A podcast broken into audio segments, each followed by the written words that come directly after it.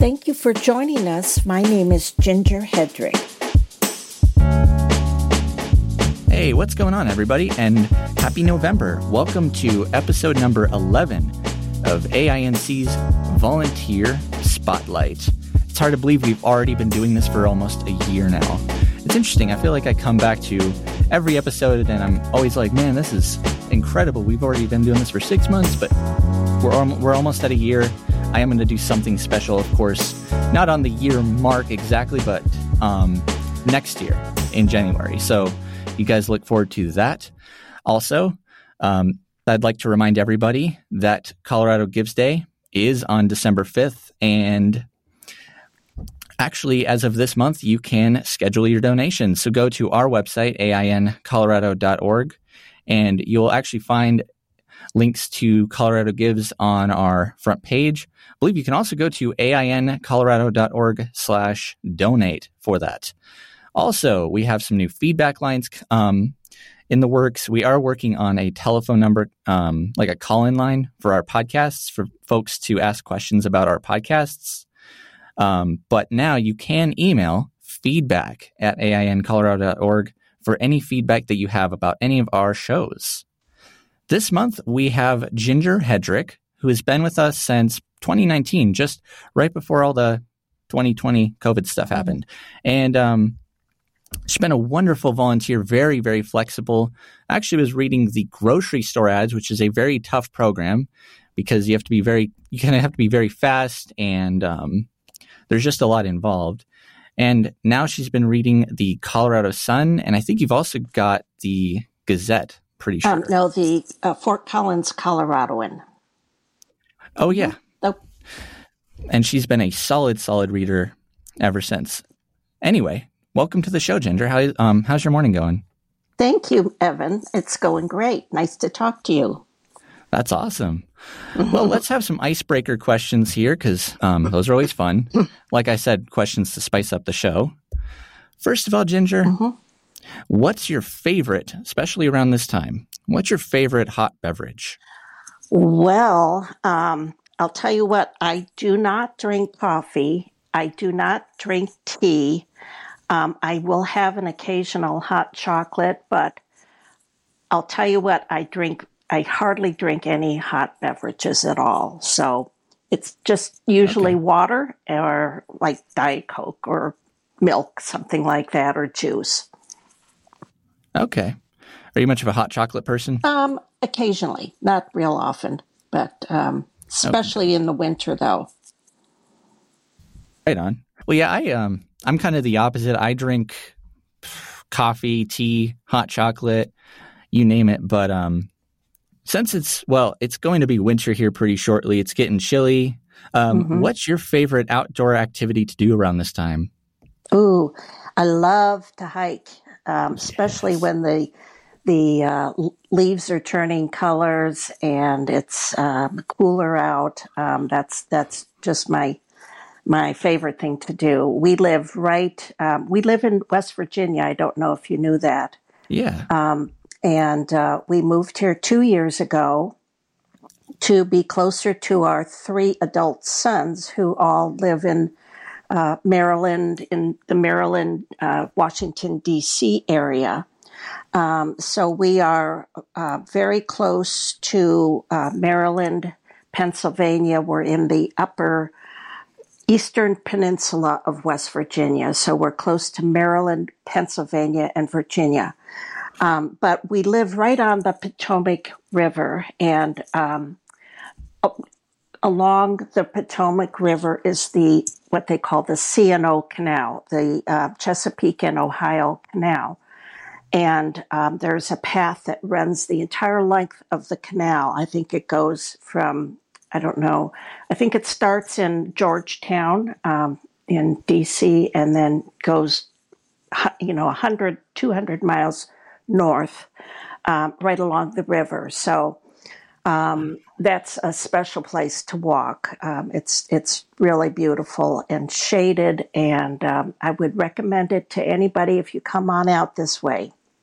Absolutely, I've been in mm-hmm. that Philly kind of area. That's a beautiful area, and yeah, Yeah, and especially around this time, it's a beautiful time to hike right now. You bet. You bet. Indeed. All right, last up. Um, this might be a bit of a tough one, but Okay. who is the most inspirational person in your life? Um, let's see. Well, I would say, of course, my parents um, were inspirational. They, um, especially my dad, who introduced me to music, and, and that's been pretty much my whole life. Um, but uh, my parents definitely. Um, right now, I would say my my very dear friend who is living with um, ovarian cancer, and she is just so positive and so gracious and uh, just uh, carrying this this burden so so well. And um, I just have great respect for her. And um yeah, that's that would be that would be it. Absolutely. All right, let's talk. Let's go to the volunteer side of things here. Let's talk about how you got involved as a volunteer. How did you first hear about Audio Information Network, and what made you want to apply for the for the position? Um, we had a neighbor um, in Boulder uh, who read for the blind, and uh, I think he went to Denver to do that. But this was, you know, many years ago. Uh, but I always thought that would be such a cool thing to do once I retired, and um, so I kind of put that in my back pocket. And then um, when I did retire, I was reading the Daily Camera, and they always had a section in there about volunteer opportunities. And I saw um, a listing for Audio Information Network, and I thought, oh my gosh, this, you know, this is something I'd like to do. So um, I applied, and um, Kat um, got right back to me and invited me to come in for an audition, which I did, um, scared to death. and um, uh, she had me read, uh, I, you know, I can't remember, a couple pages of uh, some random article or something like that. And, um, and then um, kind of uh, gave me some pointers and invited me to to to be a regular reader. So that was very exciting. I started out uh, reading in the studio, which was fun. I enjoyed that, and then of course um, everything shut down for uh, COVID. Um, so I have been reading remotely since then. Yeah, absolutely. And then you moved over to West Virginia and We've been here two carried on. two years. So yeah, I just wanted to continue. Um, I I really enjoy reading, and um, I think it's Absolutely. a great, worthy cause. Absolutely. Very good. Well, it kind of did answer my question. So, yeah, you were scared to death during the audition. that's that's that is normal. It's it's a new thing, especially if you haven't done it before. Um, how was that first reading for you? Um, with with Cat, you mean, or when I when I did my very first reading, Your very first reading, your very first program. Very first program. Again, scared to death. yeah. And I, but I think it went well. And uh, boy, I came back the next week, so it must have been okay. Right? Absolutely. well, obviously, you've done quite a lot of readings at this point. Is there anything in particular that you read that really stood out to you that you remember to this day, made you laugh, or just kind of moved you in a certain way? Oh wow. Um, well, I I will say I did not enjoy reading the um, grocery ads. That was that was difficult. That was really tough. Um, but I I very much enjoy reading um, the Coloradoan and also uh, Colorado Sun, especially since we've moved now. It kind of helps me stay in touch with what's going on in Colorado. So I've I've enjoyed that. Um, but Absolutely. as far as uh, you know, something specific um, that I have read about, um, I can't say one thing really jumps out. Okay. Well, I mean, honestly, yeah, it's a tough question because you know sometimes you read an article, you read an article and it sticks with you, and you, you you're like, oh my gosh, I, I, I'm going to remember this. I'm going to pass this on to my my ancestors or whatever. But Right, right. absolutely. Mhm. Yeah. Well, and I hear that from a lot of folks. It is nice to be able to, um, especially when if you're reading like the smaller town newspapers. Fort Collins is definitely not one of those, but you really do get to kind of learn a lot about the area. Definitely. Yes. Indeed. Yeah, and I've I've really um, you know I've I've really missed the the Colorado connection being out here, so that reading those has has really helped uh, keep that connection for me. So I appreciate that. That's really good to hear. Let's talk about your audio setup here. Um, so this is a probably my favorite part of the show. What does your recording setup look like? You got a computer, you got a mic, pretty much.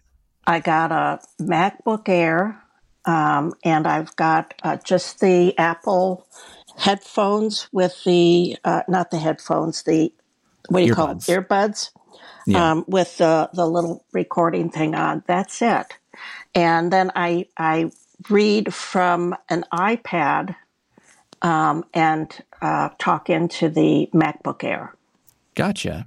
And that that would explain why your audio quality has always been very clear. I've said this in the past. Um, if you really want a good plug and play computer specifically, I mean, yes, they are a little more expensive, but MacBook Airs are very good for recording. They don't have as many things to tweak or play around with for audio.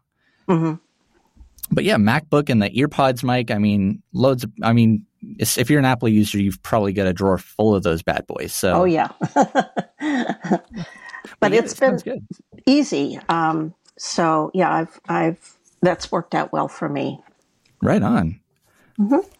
Let's talk about other things besides volunteering. So, um, when you're not reading, what do you particularly enjoy doing on your spare time? What is your favorite thing to do? We, we talked hiking, but Yes, more general. that's definitely one of one of the things. Um, I'm also a musician, so I enjoy playing, um, practicing. I play flute and have since the fourth grade, so I've you know I've been playing my entire life. Um, so I um, have played in orchestras back in Colorado. Here, I have not joined up with an orchestra, but I have found some other musicians to play chamber music with. So that's been uh, just great, um, a lot of fun. So um, I would say playing my flute. Uh, I read a lot, um, fiction, historical fiction, biography, that that kind of stuff. And um, uh, let's see, what else do I do? I knit, and I enjoy just hanging out with uh, my family and and our you know our ex- extended family. Absolutely. Yeah, Well, you said the M word, um, music, of course. of course. um, I was so it, it was so hard in the beginning when I was introducing you not to be not to go down that rabbit hole, but that's a great segue. Um, so, what is your favorite? What's your favorite genre of music? oh, classical. Absolutely. Yeah, um, I got my degree from um, University of Illinois in music ed, and um, so I am uh, classically trained, and definitely that's that's my favorite. However, um, I am also um, a Led Zeppelin lover, Yes. so and um, so yeah. Um, how about you? Well, I am a. Uh, I always say I'm an everything lover. It's it's kind of tough, but I like a lot of um, experimentally kind of music, like Oh. not your typical electronic music, but like music that is out of the box. Like, you know, you hear it and you're like, wait, I never, I didn't know you could make music like that. Like, um, there's a group that I like called um, Odesza, and they actually take um, vocal samples like just somebody singing a note. They chop they chop those samples up and then they Uh-huh. kind of mess with the pitch and they make them into completely new songs and it's just Oh, straight up incredible kind of stuff. So oh, very, very creative. yeah. Also do love good classical. Um there's a really good um music art or an artist named Tim Janis that does like therapeutic music. Uh-huh. Um love him. cool. Yeah, and classic rock. I grew up with a my a grandma who's a Beatles fan, so I will listen to Beatles any day. Led Zeppelin, Lynyrd Skynyrd, Black Sabbath, all the good stuff. It's oh, timeless Oh, yeah. for me. It's good. And you heard about the Beatles' new song, the last song? Yep, that's an Yep. that's a pretty interesting one, isn't it? Yeah. yeah. Yeah, I'm not sure how Lennon would feel about that now, but Yeah. Thanks to A- AI, huh? Yeah, and AI is interesting, isn't it? Um, I mean, they've got tools now, and I I use them. Some, I mean, I've used them before. Just when you're in a pinch, where you can literally just like upload an audio file, it'll clean it up, and then you download it, and it sounds great, and you don't Yeah. have to do anything. Like- hmm I got stuff like that, and like I've I've used it for um thinking, you know, just trying to get some stems for some new for ideas. You know, it's Sure. it it's gotten past writer's block. Sure. Would you say the flute is your your favorite instrument, or Um, yes, I think that I would say that I'm partial to that. However, oh man, um, I would, you know, cello is gorgeous, viola is gorgeous, oboe I I Mhm. love. So um, yeah, I but definitely flute is is my favorite. absolutely? Is there a particular composer that you like to listen to? I love um, Beethoven. I love Absolutely. Bach um, and uh, Dvorak. Um, I was on tour uh, with an orchestra and we went to Prague, and our conductor was acquainted with a, Prague conductor who knew Dvorak's family. And they gave us a tour of Dvorak's uh, private home, summer home. And uh, that was very special. Uh, it was called Vysoká. And behind the house was a, a forest, a beautiful forest. And Dvorak would walk back into the forest and every day with his pen and paper and go back and there was a little pond back there and he would sit by the pond and compose all day and it was uh, just beautiful that was special incredible. yeah that was really fun That's how he got his inspiration. exactly yeah So cool. right on. Well, I don't have a particularly good segue, but I do remember um, before we started, you were um, you were talking about dogs. Um, I personally am a massive, massive dog lover, but um, enough about me. What kind of dogs do you got? i have we have a 100 pound bloodhound named daisy and she's she is a sweetie but she is a big slobbery mess so, so Yup. yep. uh, but but we love her, and um, we also sit for our our grand uh, dog, I guess you would call it, uh, one of our son's dogs, uh, who is a boxer, and uh, he is with us right now. And spends a lot of time here, and he he's just mellow and just a, a really good guy. Well, Do you- boxers are so sweet. Yeah. Do you have a dog also then? I do. I have a little. Um, he's technically my mom's dog, but little Yorkshire Terrier mix. He's mixed with a breed called a Coton de Tulear, and that's a very rare breed from Madagascar. In fact, they're so rare. I think you can only get them in Madagascar. So we got a like really lucky with this little dude. Wow. I know uh, one couple that have that particular breed. So, yes, they are very rare, but they're cute. They are cute, and their fur is almost like it. It feels exactly like cotton. Yeah. yeah. Absolutely. Let's circle around back to volunteering and um, and reading. Do you have any um, advice that you would give to anybody interested in volunteering or to any existing readers? Well, I I find that it it takes me about two and a half hours every Wednesday morning to read both the Fort Collins Coloradoan and the Colorado Sun. Um, and I do that every Wednesday. I I find that um, it's it's not a lot of time to uh, dedicate to this.